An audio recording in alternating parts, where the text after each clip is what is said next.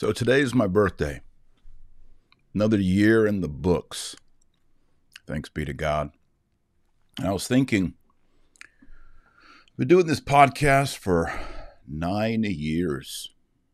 Nine years. It's a long time.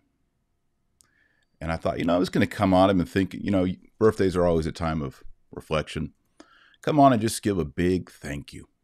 Thank you to everyone who watches this podcast, who has watched over the years. Maybe some of you have been listening for nine whole years of my life.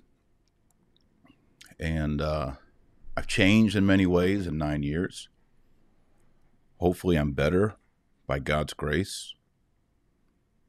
And uh, just a big thank you. You know, I, I've realized over nine years, as this channel's grown, as the podcast has grown, and you become more public and you meet people and you put yourself out in public and you know i say a lot of things that people think but won't say and i've said some controversial things and i've you know all that. A lot of people are supportive and are kind. I just wanted to come on and say thank you. And to all the haters god bless you too. Um you know i think way back in the day I was just doing this podcast on the audio, and at some point I switched over to the audio and the video. And I can remember that transition because I was at the gym, I was working out, and I think I was listening to Joe Rogan. And I remember I always listened to Rogan, but sometimes I started watching Rogan. I said, you know, maybe I should just put it on the video. Just do it on the video. And started off doing it video, but pre recorded. And then at a certain point, I said, you know what? I think it was around 2019. Yeah, 2019. I started doing a lot more video in 18. 2019, I said, I'm going to go live. I'm going to go live. And live is scary because, A, you have to prepare more.